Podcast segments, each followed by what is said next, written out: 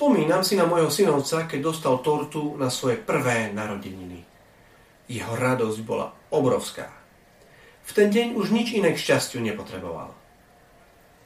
Snad si aj my sami spomíname, ako málo stačilo, keď sme boli deti, aby nás niekto rozosmial či potešil. Stačila lopta na narodeniny a svet bol dokonalý. Pri rozžerenom vianočnom stromčeku sme mali pocit, že sa dotýkame neba. Také to bolo všetko mystické.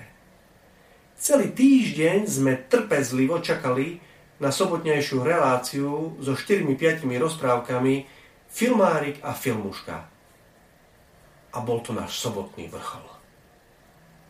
Život ide ďalej, ako raz kto si povedal. Vymenili sme bicykel za auto, chlieb s maslom za steak a vodu za vodku. Nejaká čokoláda nás do extázy už určite neprivedie. Škoda. Navštevujeme jednu krajinu za druhou, jedna all-inclusive dovolenka strieda druhú a rozptýlenia, ktoré ponúkal život pred 20-30 rokmi, by bledli závisťou v porovnaní s akvaparkami a atrakciami, ktoré máme k dispozícii dnes.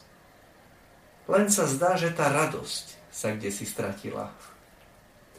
Určite to bude aj tým, že každý z nás stárne. Ak by nás dnes potešili tie isté hračky, ktoré nám stačili v materskej škôlke, tak by s nami určite niečo nebolo v poriadku. Tu detskú radosť však musíme opäť nájsť. Nutne.